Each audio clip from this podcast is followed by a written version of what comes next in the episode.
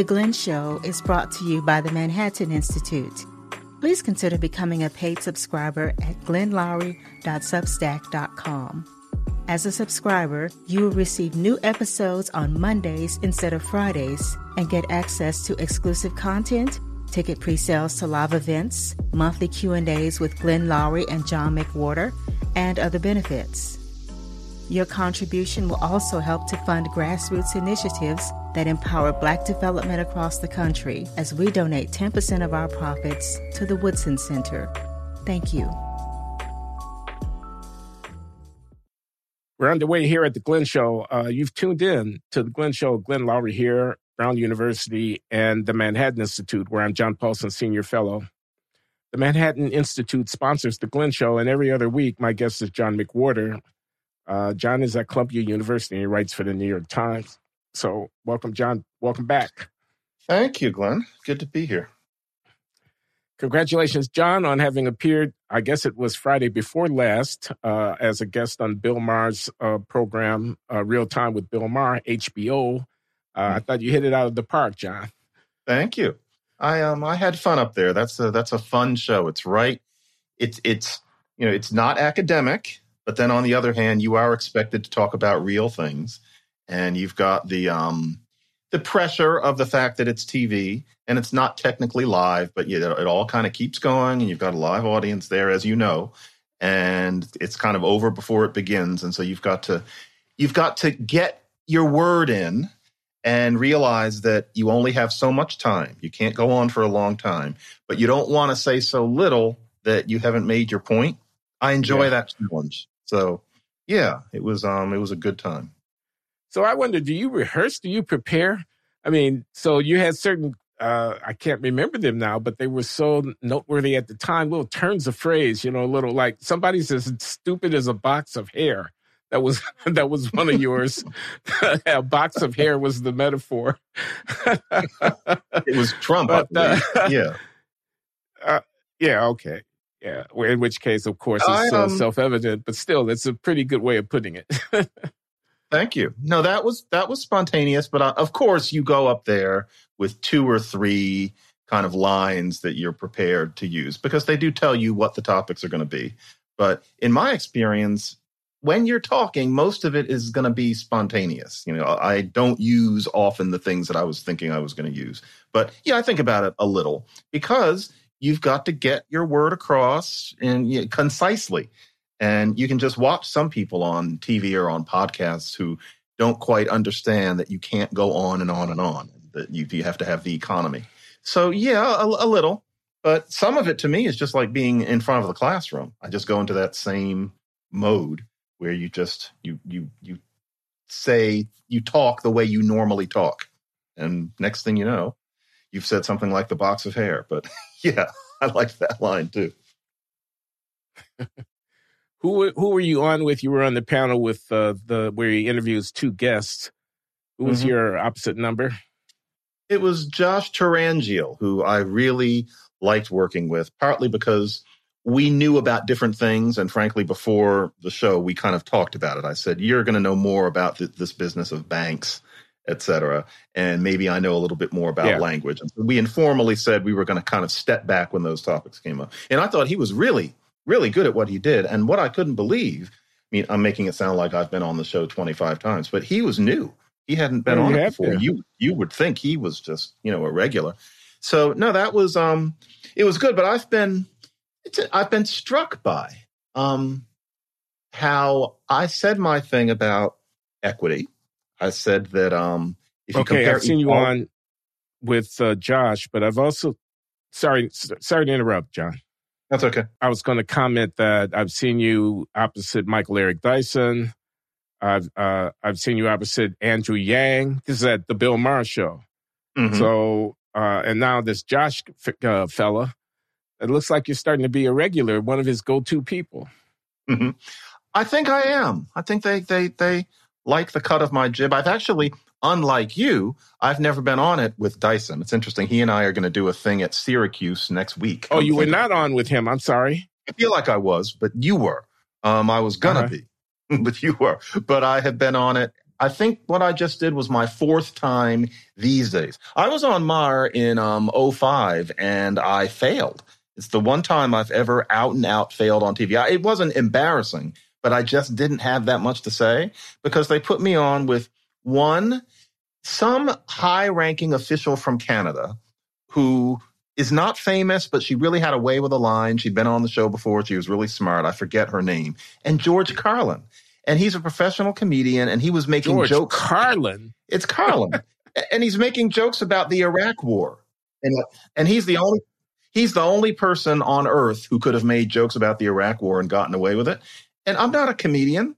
And so I'm sitting here between this one kind of TV professional and then two, this God comic. And it just kind of threw me. I didn't I didn't have any way to I didn't know what to say. I didn't fit. Yeah. And so it wasn't terrible, but I was not invited back until recently because I just did not make much of a show for myself. The one time I've kind of choked on air, as in just not I just wasn't fluent or interesting. And so I'm honored that they've started to have me back because, you know, I'm older. I've done more media. I know more. You know, nothing would spook me now, not even George Carlin. And so, yeah, yeah, I, I get to do it. I get to do it once or twice a year. I'm I'm happy with that. Did you notice that our UATX event uh, in a couple of weeks is sold out? No, no. Tell them what that is and remind remind me. Let me see if I've got it. It's uh, Ilana Oh, Redstone. this is the I know Alana she's- event. Okay, right. Yeah. Yeah. hmm and uh, has a University of Austin, Austin, Texas uh, connection. Uh, but, but and I should know more than I actually do. I'd have to go and look up the the details in And my email God I to, to to tell you what the chapter Yes, and verse is. I got so many events, man. I mean, they, I'm I'm overwhelmed actually with stuff. Uh, I'll ask uh, people to put in the uh, notes for this post the uh, information about the event on April 4th in New York City, where John and I are going to uh, appear together. And I don't have to travel. Uh, we were just Hmm. talking about I. You don't have to travel, and I have to do Amtrak down from Providence, which is not that bad. No, no. Although traveling is becoming more and more onerous to me, John. I must say, in my old age.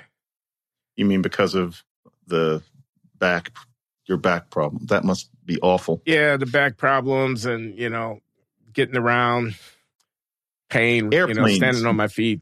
I get tired and whatnot.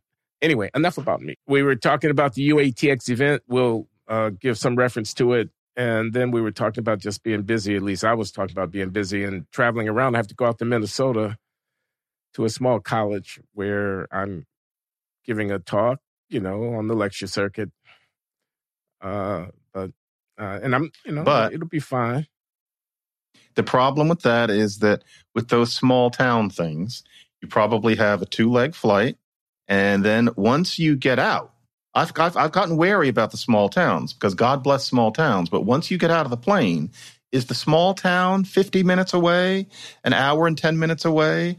And if it is, I've started to, to usually say no because that's three legs. And then you have to do it in reverse. Is this one of those things? Yeah, it's one of those things, John, where I factored in uh, in the negotiation or consideration of all of these different factors that you have just enumerated, which are indeed exactly as you enumerated them. Mhm. But I'm Mhm. being compensated for it, so compensation is nice, but there's also quality of life. I've done a lot of flying this semester, and you deal with one of those hub airports where you've got some long way and so one plane is not going to be on time. You can be sure that if you've got four things, one of them isn't going to work. stop You it. know, You're it's just- jinxing me. I'm sorry, But you- But no, you're you're right. I'll be lucky if all these planes take off and land on time. I'll be lucky because there are 4 Mhm. planes involved. You're right. Ooh. So, Yeah. and God help me if a storm should come in. And then there's the weather. And if you live in New York, you're dealing with basically just what this extremely crowded city is like. Boston can be kind of the same, but New York is pretty nasty in that way. Just so many people And you know that that exhausts me after a while, especially Kennedy. LaGuardia is a 20 minute walk from my house, but Kennedy is, is a trip. There's no way to get to Kennedy without sitting in traffic. There's no way to get from Kennedy without sitting in traffic. It's just part of the experience. Yeah, as you can see, I'm right off of this. I just spent some time in Antwerp, lovely city, but giving some talks about linguistics. But yeah, you have to get to Antwerp. So Antwerp, yeah, uh, the Netherlands. It, it's a lot. Um, that's cool. what cool. one would think. It's Belgium, actually, but it was nice. But you know, oh, you get Belgium. into Brussels airport, lovely place, but you know, then you have a half hour train to Antwerp. Nice train too, but still, you have to work. So yeah. yeah. Yeah, this stuff, we're not this complaining. But I wanted to ask you something about the Bill Maher thing because you got asked a question what's the difference between equality and equity? And it gave you the occasion to hold forth uh, I thought very powerfully. You want to reprise that?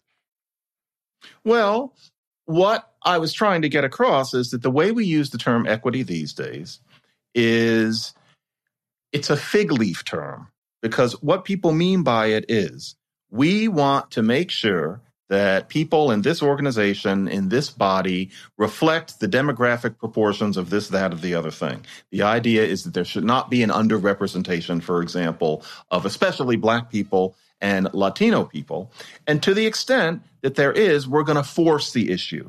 When you say you're for equity, you don't mean that you're just for equality. What you mean is that draconian measures are going to be taken always always involving relaxation of standards, although you may think of it as reconceiving them, but it's always relaxation of standards, with the idea being that true equality must be forced. If there isn't this equality, it must be because of racism, for example, and that therefore special methods are necessary to ensure this equality. Those methods are about equity. And the funny thing is that you really you really learn about why there is ideological conflict. There are people out there who genuinely think that equity is simply a commitment to you know equality. That that's all it is. That it's probably this slightly official term for being committed to equality. And they genuinely don't understand or they genuinely don't see why anybody would have a problem with changing standards, having quotas, and doing all sorts of things in the name of equality and calling it equity. And so I was just saying that, you know, and this is something that I had thought of before I got up on the set. I hadn't thought very hard about it, but I thought equity is like equality, but with something banged out of it. You you get you get rid of the A and the L, and then you've got this word equity. And there's a certain arrogance or there's a certain know nothingness in the way you bang out those words and pretend that equity means the same thing. And the reason is that these people think, and this is my my hobby horse, these people think that what they're doing is okay because it's battling white power. Anything that battles white power is inherently okay, short maybe of physical violence. And so you're allowed to completely change standards and do affirmative action in the the old token black style. I think on the show I mentioned what happened to the conception of token black. Tokenism is okay under equity because it creates a tableau that reflects what they call equality. It's a very false, as I said on the show, wormy and arrogant social policy.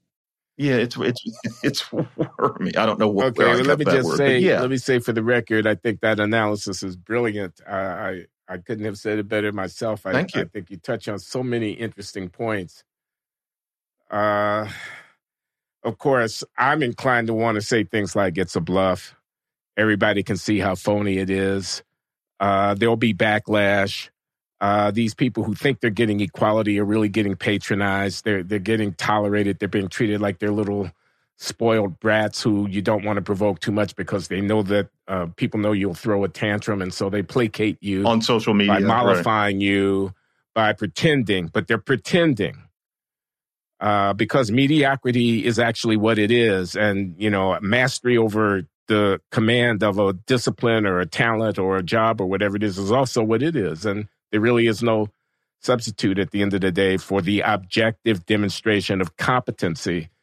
Throwing out the tests, you know, skewering the, the people who want to make judgments is all a, a kind of power play, and and you're being tolerated, and you'll only be tolerated to a certain extent. So, you know, it's it's going to blow back on you, uh, and you're in a position of weakness. It's faux power. It's a kind of false uh, power uh, that is built on a very shaky foundation, something like that.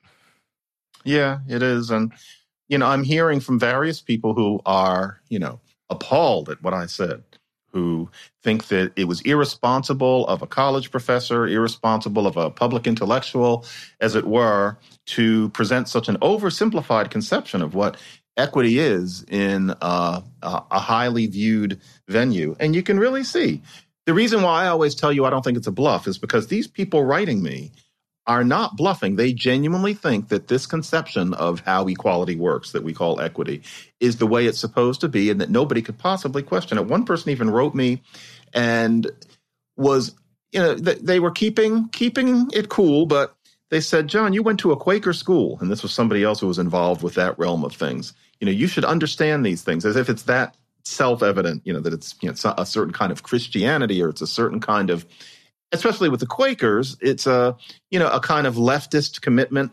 This is somebody who thinks that if you are anywhere left of center, you could not have any problem with this conception of equity. And you know, it's one of those things. I get I get so damn tired of this particular thing that gets thrown at you.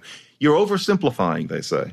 But the same people who tell you that you're oversimplifying and speaking in clear language and having a little bit of emotion, just a little, will talk exactly that way, write exactly that way about racism. The people who tell you you're oversimplifying will happily write about 2023 as if we're in about 1955, and nobody will yeah. say anything.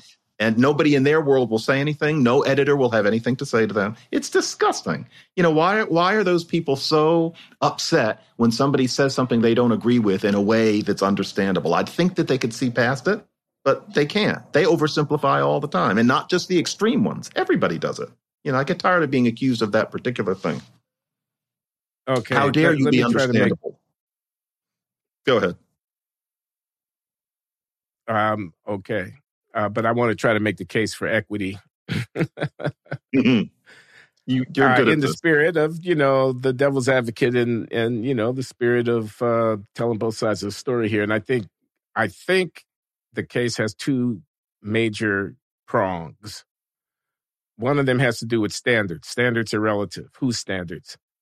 And the other has to do with opportunity. It's not a level playing field. So when you enforce, quote, equality, close quote, uh, as your standard, and you don't recognize that uh, both the rules of the game are up for grabs. I mean, the rules of the game have evolved. They reflect power relations, dynamics, and so forth, and they reflect history. Uh, and also that the starting point for people, people don't start at the same starting point, and they, they they want somehow to make that a part of the conversation. And when you say equality, it's like you're taking some givens and you're taking them off the table uh, for for debate. Uh, and you're you you've got your rigid assessment. You know, you've got your SAT. You've, you know, you've got your you know your standards um, and you, you're hiding, but you know you're kind of hiding behind a, a, procedural fig leaf, and and you're not engaging the substantive questions of social morality and uh, and whatnot. So equity contextualizes the assessment of talent and the uh, uh, social obligations in the face of history and uh, ask us to engage the full problem and, and, and not just the the yardstick measuring, you know, how fast are they running the race? It's not just how fast they're running the race, it's everything that went into it from the way the track is laid out to who had a chance to train and develop and so forth like that. And this little cartoon of the kid standing at a fence where one kid can't see over until you put her on a higher box is a very nice representation of this of this idea. Uh, but I think the real issue is where's the boundary? Are you are you going to include everything, or are you just going to like start from uh, the status quo ante and and uh, and then make your judgments without taking on board how it is that we got where we are? Something like that, John. Yeah, sure, but the problem is, and here's some oversimplification. All of that is well intended thinking designed to grapple with the fact that brown people in the United States often aren't as good at taking standardized tests as other people. really, most of this comes down to that. And whether or not you can be granted something on the basis of having filled in some bubbles and answered some short questions. If you're not good at that, the issue is we've got to come up with a way of getting around that instead of giving people practice in the tests. And that's where I become implacable. I just, I cannot budge and say that that's okay. All of these pretty words about opportunity, et cetera, are fine, but not when what you're really doing is trying to exempt Black and Latino kids from standardized tests because you're calling us dumb. And I can see how a, a, a well, a good thinking white person might figure, we we don't have long enough to fix why it is that they aren't good enough at the test. Or deep down, they might be thinking that we're just not smart enough to take the test. They figure we must make a pretty picture to show that we're not racist, and that's probably the right thing to do. And then you start really thinking about how much do our previously maintained standards matter, et cetera. But as I used to say more than I say now, how would you like that standard applied to your own kids? How would you like your children evaluated according to this idea that they have to be, you know, put up on a box. Because the thing is, the cute cartoon with the box is nice. You were born short, so we're going to put you on a taller box. It's not your fault you were born short. Do people not fucking realize that the analogy here, if we're talking about tests, is you were born dumb, and so we're going to let you in anyway? Do people not understand that? I am truly, and folks, I am not performing. This truly does insult me what frustrates me even more is that so many black people don't understand the insult. It's a terrible, terrible thing. The only way I can justify it is to imagine that people just get impatient. They don't want to do the hard work. They want to just make things look better faster because we all have bigger fish to fry or something. But no, it won't. It won't do at all. It won't do. And I actually, I, I want to say quickly, I tweeted no. myself on Maher last week, which I do not usually do. I'm not into looking at myself on shows and clipping it, pieces, but it. because of all this blowback I'm getting, I just decided, no, folks, I do not think it was oversimplified. And I'm going to put this here on Twitter where people can see it because I think what I said is something lots of well intentioned, intelligent people are thinking, but you're just not supposed to say it. And my job certainly is to say it on national television as a black man in accessible language. I'm glad I did it, and I'm going to do it again. Well, you're doing it right now, and I want to I want to just drill down on the point.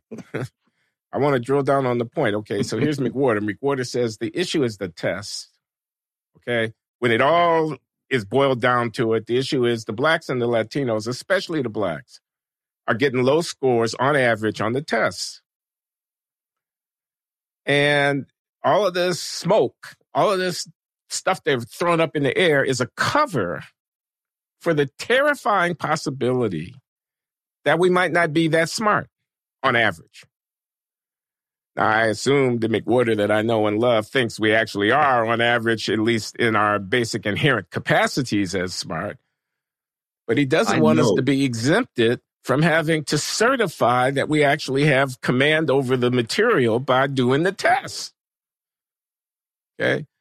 So this dodge that people are willing to engage in about getting rid of the test where they really are living in bad faith. They're they're not they're not actually facing the existential challenge. They're they're not they're not taking life seriously in a way. I'm putting words in your mouth now, but this is what I hear. And you're not you're just not going to stand for it. And uh, what I want to ask you is how do you know it's not true that we're not as smart if we're not doing that well on the tests? Yeah, that's I mean, a legitimate. Yeah, I, that's a, a, that's a legitimate question, and we're going to get in trouble for even discussing it. But anybody who thinks we can't discuss it as being religious and not logical, yeah, how do how do I know? And you know what? I don't yeah. know. However, I sense it very powerfully from my experience with people of all colors over the past 57 years. And I don't think that we've been given a chance to show what we can do. And, you know, one thing that makes it rather clear to me is, as we've discussed, kids of African and Caribbean ancestry have much less of a problem with this yeah. sort of thing than Black American kids. I don't know of data that show that a Nigerian immigrant's kid does better on those sorts of tests, but I know anecdotally that it is certainly true that you know these things like the SAT don't throw that kid as easily as they throw a native born black American kid. And frankly, it's the same genes or if anything, here in America, there's more mixture with white people. And so for me, that is one piece of evidence that it's cultural. And you know, this is this is very anecdote, but I'm going to use it because I was thinking it as I saw it. On my way, um, I'm not going to. Yeah, I can. On my way back from Antwerp, on the back from Brussels, I had occasion to be near um, a guy, and he was. You could tell from you know little things he would say to the flight attendant, you know, tea or coffee or something like that. He's a black American man. He wasn't. He wasn't African. He wasn't Caribbean. He's from Cleveland or something, and he's on the plane. It was a seven and a half hour flight. I happened to notice that this guy had no reading material of any kind, never picked any up. He didn't have a he didn't have a Kindle or anything like that. He didn't read the whole time. He didn't watch a movie. He didn't watch any TV. At one point, he picked up the little thing that shows pictures of what you're supposed to do if the plane crashes, as if anybody would be alive down there to do it. But he takes a look at that, and then he takes a look at the magazine, but he never really reads it. That guy just sat there the whole time, often just looking off into space. And he wasn't that sleepy. He wasn't sleeping most of the time. He, hey, eh. Jack. And you know what? What that now there could have been any number of things going on, but I remember looking at him and thinking, he's not interested in anything whatsoever. He doesn't have any interest. He's a human being without any interest. And it got me thinking, you know, I wonder I wonder if he grew up in a home where he was never pointed towards anything in the natural yeah. give and take of things. What's interesting? What do you look at? What do you pay attention to? In his upbringing, clearly nothing much. Now, that may not have been a black story. It may have just been him, but I remember right. thinking the difference here, I'm very close to done. The difference here is that you imagine South Asian kids growing up where even if their parents aren't intellectuals, there's a sense just from intonation, you better do well on that test. You have to worry about that test. I don't think that that guy's parents spoke that way. They didn't say, don't pay attention to the test, but they weren't telling him to be interested in anything. Now I'm, I'm on thin ice here because I don't know anything about this person, but it got me thinking about how people are raised. What interests you? Yeah, That's culture. I, That's not I, his brain or his IQ, you know? I admire your courage and your candor because, you know, you are kind of out there on a limb. You're talking about culture and people get mad at you and you're and it's anecdotal. Mm-hmm. You're telling a story about a particular person. You don't have systematic data, so they'll yeah, say you don't. One guy I don't even know. Yeah. Although it, it has the power of the novelist anecdote in the sense that you know the vivid, the concrete illustration captures something that we all know from our common sense lived experience, as it were, is true about it's true about people. And I expect the the generalization that you're making uh, across racial ethnic lines is broadly true. I mean, you know, I, I I think it's it's hard to deny that. Uh, but I, I, want to step back a little bit because I, I, I want to distinguish between this argument, the causal argument. We have differences in performance on the test. What are the rudimentary bases of these? Is it you know some kind of genetic thing going on? Is it a cultural thing going on? The, the causal argument, and we could argue about that all day. But there's a difference between that and the kind of the philosophical kind of existential. I keep wanting to use that word again because I'm thinking about the existentialist. You know, I'm thinking about the idea of, you know, living up to the uh, possibilities of your freedom. You know, about about being honest with yourself about life, and the idea that you don't know for sure about the inferiority question, uh, about the question. Okay, they're doing less well on the test. How do you know it's because they're not just on average less intelligent? You don't believe it. I don't believe it. You don't want to believe it, but you don't know. And the the the the the, the temptation, the the temptation to run from the inescapable necessity of demonstrating your competence both to others and to yourself by embracing this narrative of historical victimization and this this kind of you think you get an exemption you know this this kind of uh uh i'm going to trump your performance card with my moral claim my, my my claim of you know anti-racism in this case. Uh the equity move that you are that you're critiquing is is in a way a kind of try to play that card that card that the historical mistreatment of my people therefore entitles me to be exempt from you know, your enforcing of a certain standard of judgment. Um, and and I, I think there's no way around that dilemma, the the dilemma of having to demonstrate your competency. I mean, if I were to say, on a banner or a bumper sticker. Black people have something to prove. That we're not more criminal. That we don't neglect our children. That we're just as smart as anybody else. We have the burden of dispelling the suppositions about us that some people are inclined to uh, arrive at based upon what they see in the world. And we don't, that's respectability politics. They have a name for it. I mean, the idea that you would even take that up. Uh, so I think, I don't want to put words in your mouth, but one of the things that terrifies me about getting rid of the test is it, it like it concedes. It, it, it, it calls the whole thing off when we haven't actually done the job yet. Yeah. That's exactly and it. that's not equality, man. That is so far from equal dignity, from a sense of equal standing, from being able to look people in the eye and and and feel confident within yourself that you're their peers. That's horrible. It is. And you know, we need to respond to a certain kind of person who hears this. And, you know, they're they're this you imagine a black and white picture, they've got their arms crossed and they're looking down at us. You're criticizing oh, yeah. the culture. No, folks. You have to be more nuanced than that. What Glenn and I are doing is not saying black people are no good. That's not that's not it. If I say that a black family, and I'm being specific, a black American family is less likely to make it seem like it is absolutely the measure of the human that you try your best on that test. And we really want you to do well on it. If that is less present in a black American household than in, for example, an immigrant South Asian household, that doesn't mean there's something wrong with black people. I'm not pointing a finger and frowning. And there are all sorts of reasons why it might be. It's partly a matter of class. It's partly a matter of what Black America inherited from the countercultural mood of the 1960s, which was begun by white people. It's all sorts of things that I've honestly written about, partly in the Times and then in my two books, Losing the Race and Winning the Race. It's not about blaming and anger. It's just saying that the reason is not racism. But I will say this there is a problem with one corner of black culture where I would have to have a judgment, and that is much academic and journalistic black culture where I don't think that people in that world understand how unique it is. That they have this watch cry that somebody says that we're not good at something, and your response is, why should we have to prove it rather than proving it? That notion that it's a valid answer to say, why should we have to prove it? You must be a racist. And to really think that that's a mic drop, that's weird. I'll bet it's relatively unprecedented in human history. That's a black thing, but not just a black thing. It's a specific thing. It's an educated, enlightened, post 1966 black thing. And yeah, I've got some judgments on that, just like you guys have judgments on me.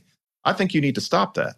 If you can't prove it, then you have no right to resent people for supposing that you can't do it. And the fact that we were brought here as slaves doesn't change that, nor does Jim Crow, nor does redlining. None of those things change that basic fact. I'm sorry. Except, you know, I'm not sorry. That is something that our educated class needs to face up to. Glenn, I agree with you completely. Swapping out bedding to suit the weather is a giant hassle. Just one more reason why I love Cozy Earth bedding. It keeps me cozy and comfy year round. Cozy Earth was founded to transform lives by offering the softest, most luxurious, and responsibly sourced bedding in the world. Cozy Earth bedding is made using only the finest premium viscose from highly sustainable bamboo. No wonder top designers choose Cozy Earth. Their bedding is naturally temperature regulating, so you'll sleep comfy all year round. I sure do. Cozy Earth is also the brand that made Oprah's favorite things five years in a row. Now that speaks volumes. Whether it's their luxury sheets, loungewear, pajamas, or new bath collection, you'll love shopping at Cozy Earth. And now you can order their bedding in six wonderful colors. Plus, Cozy Earth bedding comes in a beautiful reusable canvas bag. Save 35% now on Cozy Earth. Hurry! This New Year's offer ends soon. Go to cozyearth.com slash Glenn and be sure to enter Glenn, G L E N N, at checkout to save 35%. That's cozyearth.com, Glenn. I'm trying to think now on the top of my head about what the genesis of this might be. And you know what I'm thinking about? I'm thinking about E. Franklin Frazier's book, Black Bourgeoisie. This is, I don't know what, maybe 1953 or something like that. It was published initially in French. He couldn't get, maybe it's a little early. It couldn't get published in English initially. It was published originally in Paris. Uh, and it's this uh, this is a great sociologist, uh, E. Franklin Frazier, and the uh, thing that I remember most vividly from the book that he's inveighing against is phony, pompous, pretend status manufactured by the black elites as a kind of parallel to the real status, which was reflected in the structures of the larger society. and, Glenn, and they had their black again sphere. because you broke up. Glenn, say it again yeah, because I'm, you I'm broke up. Sure I'll be okay, but I'll say it again. Okay, what I said was I was trying to recall the argument of uh, Frazier's book and his the contempt, the thinly veiled contempt that he has for the phony, status-seeking kind of uh, faux grandeur, uh, which is not real achievement, but it's a kind of mimicking of the white world's real achievement with these parallel Negro uh, you know, elite uh, organizations and and activities.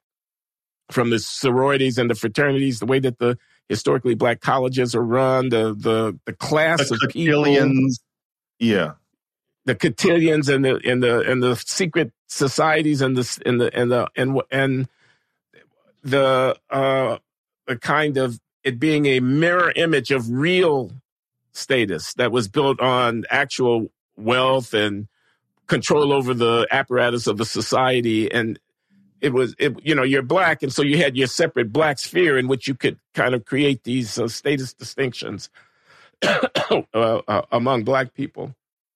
Um, and uh, the fact that it would often be a uh, uh, dodge over actual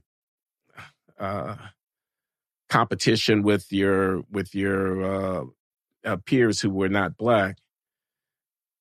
Uh, but is that a, a period piece, or you, you think that that you, that sentiment? You say the class of intellectuals and and journalists and writers who are black and who would exempt themselves from the necessity of demonstrating competency simply by playing this card. You think that's still a contemporary uh, issue?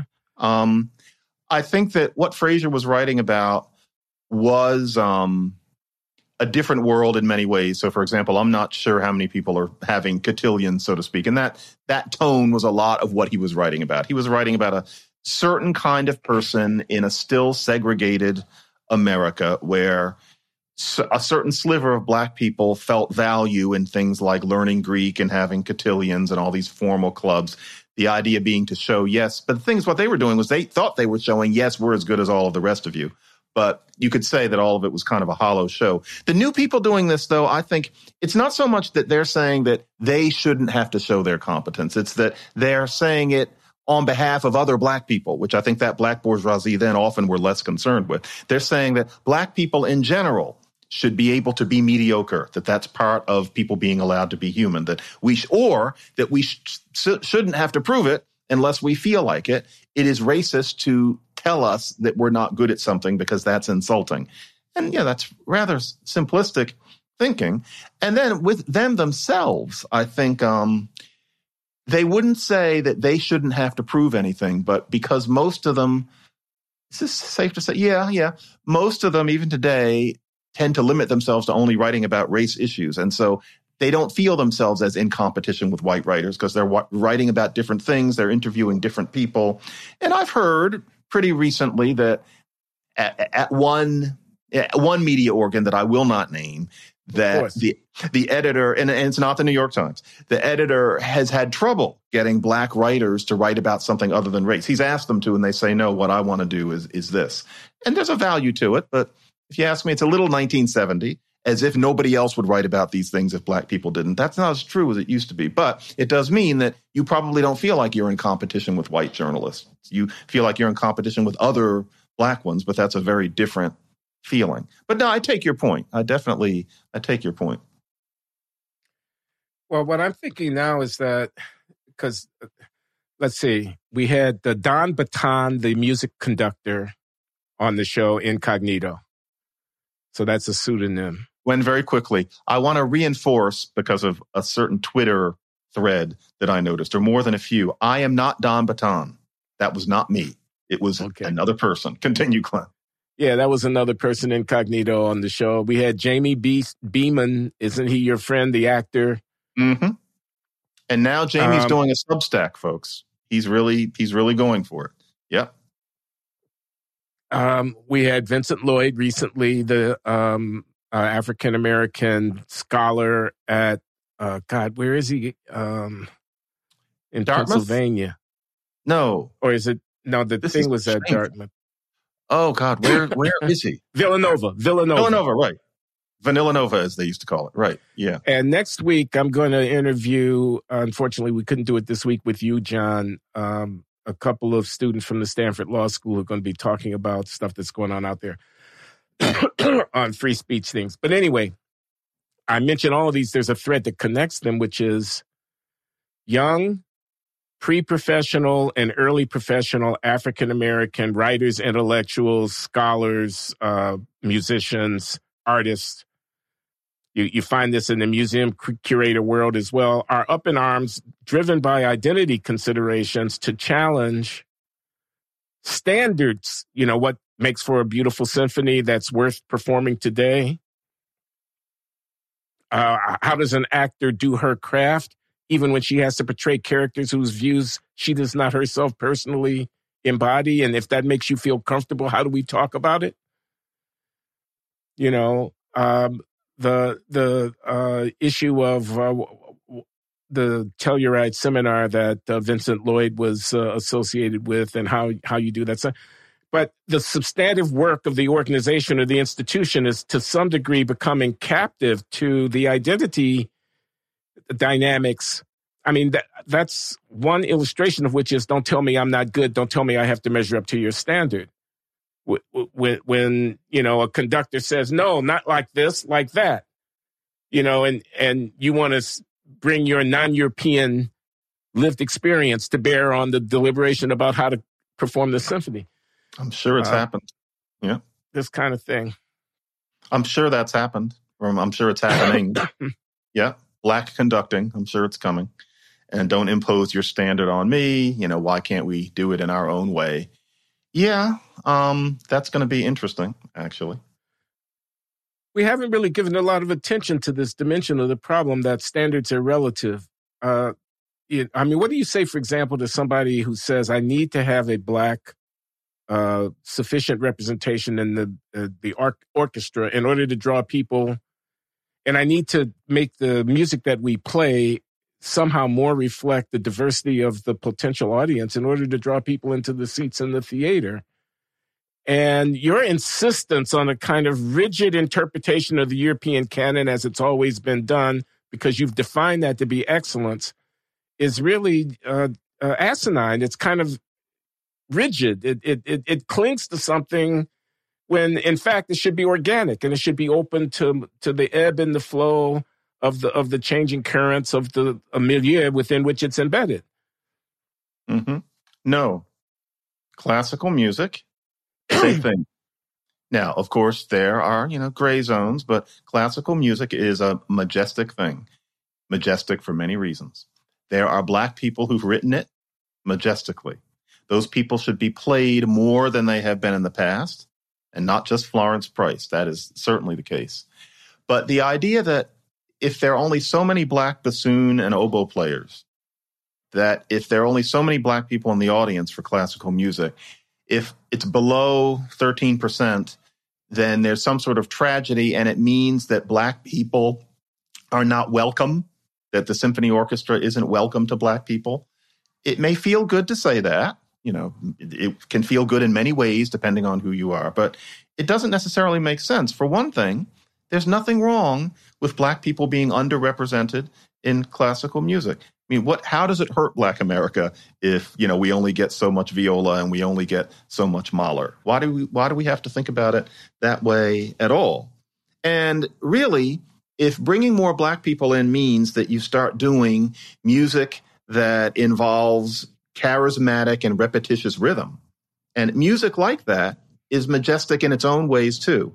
But if the idea is that to bring Black people in, you have to start doing some pieces that jam as in the same rhythm over and over again with lots of improvisation, etc. No, because that's not what classical music is. And frankly, it's almost condescending to put those two forms together and call them the same thing just because black people might like one more than the other. And the thing is, that music that is, you know, making your head bop, etc., black people you know, we all have plenty of ways of accessing that music. We don't need to go to the symphony hall to hear it. And frankly, probably shouldn't. And, you know, uh, you might want to say, bring in African drumming, you know, like the most complex form of this rhythm based kind of music. And, you know, you might, but that's not classical music. Why?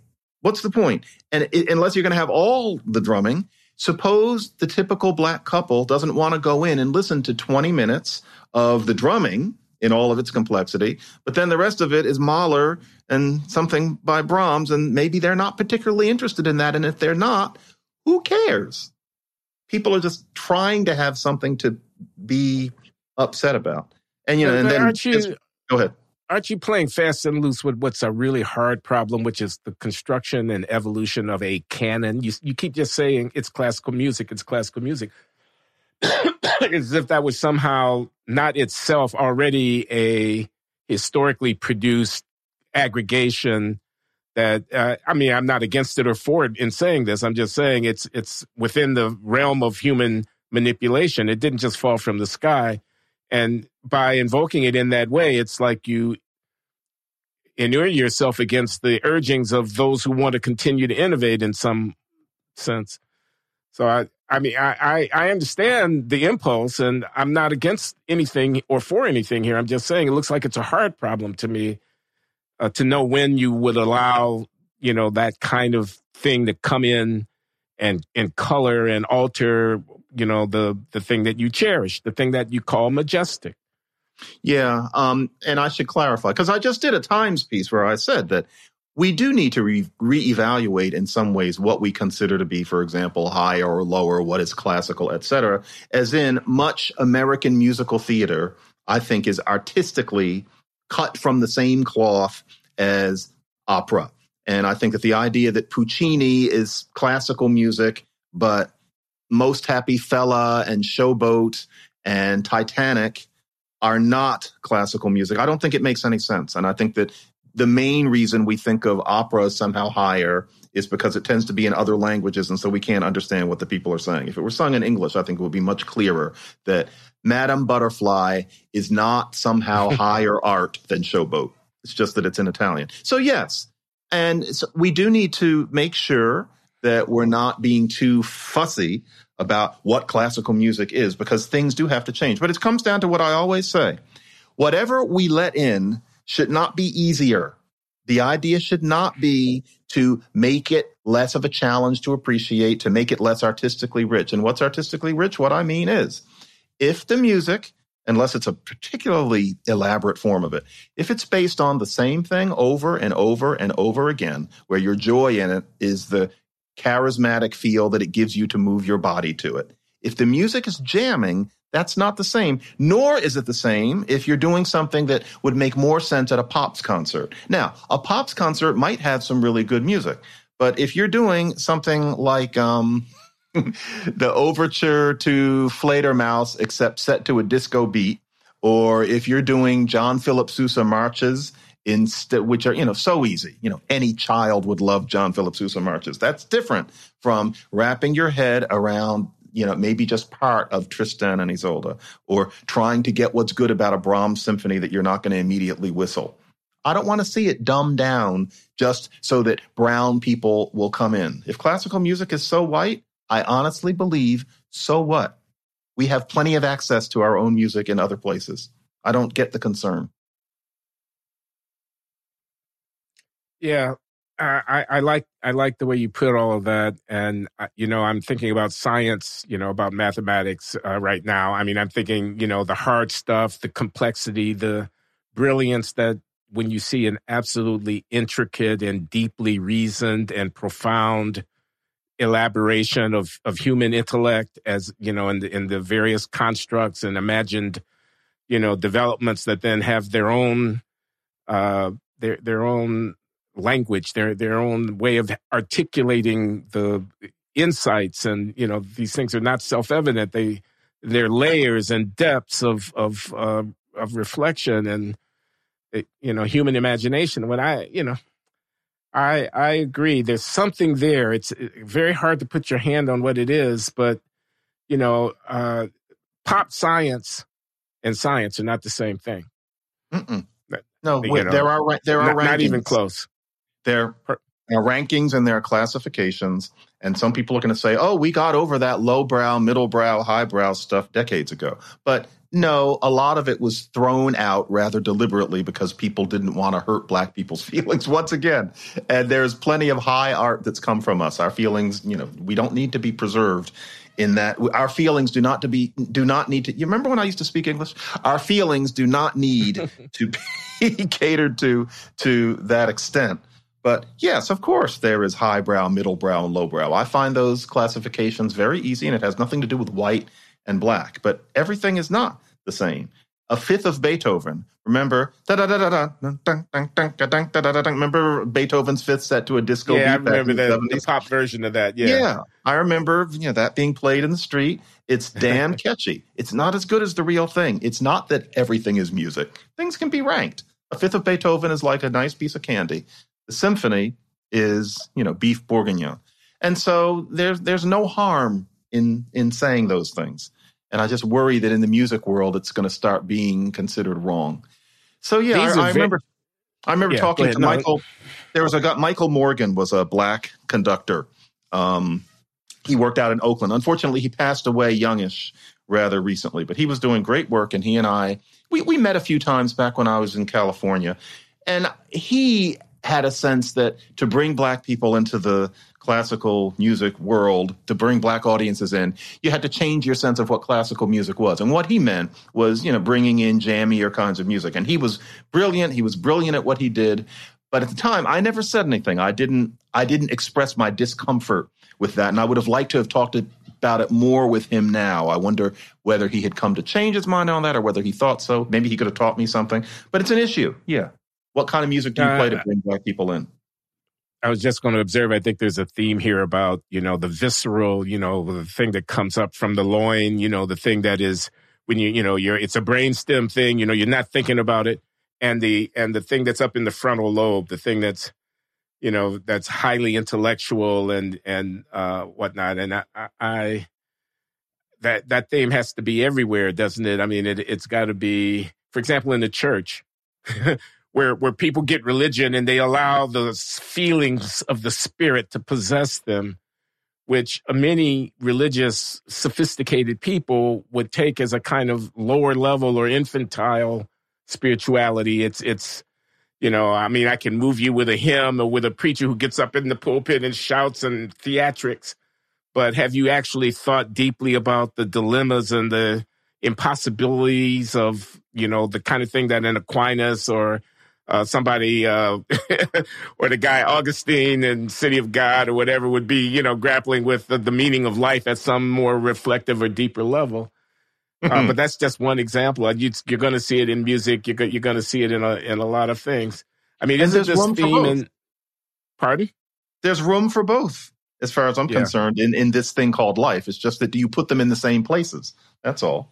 You know, Episcopalianism and, bap- and baptism you know, they're, they're but I think you object. Do I do I get this not right, uh, John? That you object to this coloration of the African essence as somehow being, you know, visceral and not cerebral, as, as somehow being, you know, you say we dance, you know, we dance, we, we, you know, we're going to party. We, you know, our, our thing, our trope is, is rhythm.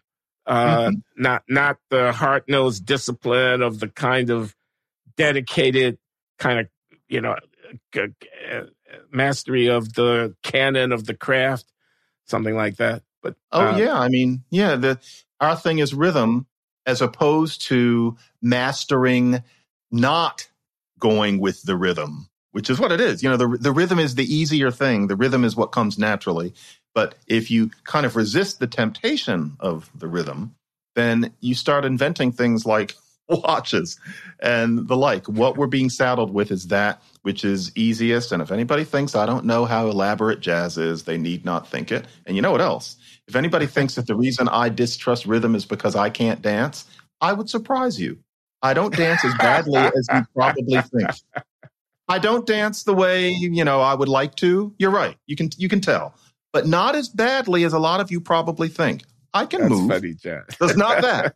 it's just rhythm has its place. It can be even a large place. But for us to be associated only with the visceral and the the immediate, it's a slur. It's completely a slur. No matter how thrilling a certain kind of white person finds black black intuitiveness and and what, what's it called? We are um, not indigenous. We're authentic. That authenticity is moving to the beat. Well, that that's cute, but there's a lot more to being human than that. Okay, John, I think we put in our time here. It's an hour of conversation. I suggest we end on that note. I, I, like it. I like it a lot.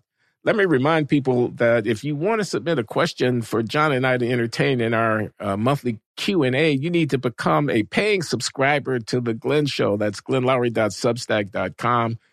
We welcome you. But uh, thanks a lot, John. Appreciate your time. Thank Very you, interesting Glenn. conversation. I've been prickly today. Sorry. no, it's all good. It's all good. Uh, take care.